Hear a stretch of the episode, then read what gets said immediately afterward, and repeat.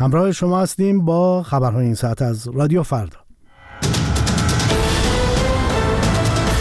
گزارش حاکی از حمله اسرائیل به منطقه‌ای در نزدیکی دمشق است.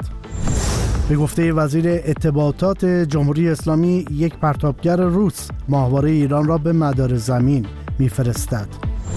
و درخواست های پناهندگی در اتحادیه اروپا در سال گذشته 18 درصد افزایش یافت.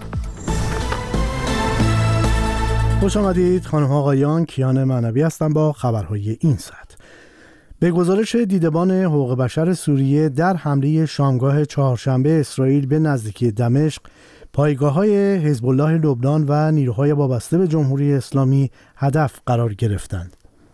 دیدبان حقوق بشر سوریه اعلام کرد که در هفدهمین حمله به سوریه در دو ماه گذشته اسرائیل دو پایگاه حزب الله لبنان و شبه نظامیان ایرانی را در منطقه زینبیه و بساتین در حومه جنوب دمشق بمباران کرده است. به گفته شاهدان چهار انفجار مهیب در سراسر حومه دمشق تنین انداز شد و صدای آژیر نیروهای امدادی به گوش رسید.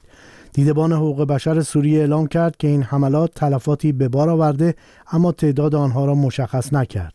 اسرائیل به ندرت در مورد این گونه حملات اظهار نظر می کند اما بارها گفته است که اجازه نخواهد داد ایران حضور خود را در سوریه گسترش دهد. ادامه خبرها ایسا زار پور وزیر ارتباطات و فناوری اطلاعات جمهوری اسلامی می‌گوید ماهواره ایرانی پارس روز پنجشنبه دهم اسفند با یک پرتابگر روس به فضا پرتاب خواهد شد. او دلیل توسل به پرتابگر روس را توسعه تعاملات بین المللی عنوان کرد. جمهوری اسلامی روز سی دی ماه گذشته اعلام کرده بود که ماهواره سریا را با ماهواره بر قائم صد متعلق به سپاه پاسداران به فضا فرستاده است. در آن زمان اعضای اروپایی برجام در بیانیه مشترکی این اقدام جمهوری اسلامی را خلاف قطعنامه های سازمان ملل و خلاف خواست جامعه جهانی خواندند که خواستار توقف برنامه موشکی جمهوری اسلامی است. آمارهای تازه آژانس پناهندگی اتحادیه اروپا نشان می‌دهد که درخواست‌های پناهندگی در این اتحادیه در سال گذشته با 18 درصد افزایش به یک میلیون و 140 هزار نفر رسید که بالاترین سطح از زمان بحران مهاجران در سالهای 2016 و 2015 است. بر اساس گزارش سالانه این آژانس سوری ها و افغان ها همچنان بزرگترین گروه های متقاضی پناهندگی هستند. اما در یک روند جدید شهروندان ترکیه در سال گذشته میلادی سومین گروه پناهجویان در اتحادیه اروپا را تشکیل دادند و تعداد درخواست های پناهندگی آنها 82 درصد بیشتر از سال قبل بوده است. آلمان بار دیگر مقصد اصلی پناهجویان در اتحادیه اروپا بوده و نزدیک به یک سوم کل درخواست ها را در سال 2023 دریافت کرده است. تحلیلگران می‌گویند این آمارهای جدید می‌تواند باعث گرایش رای دهندگان اروپایی به احزاب راست افراطی شود.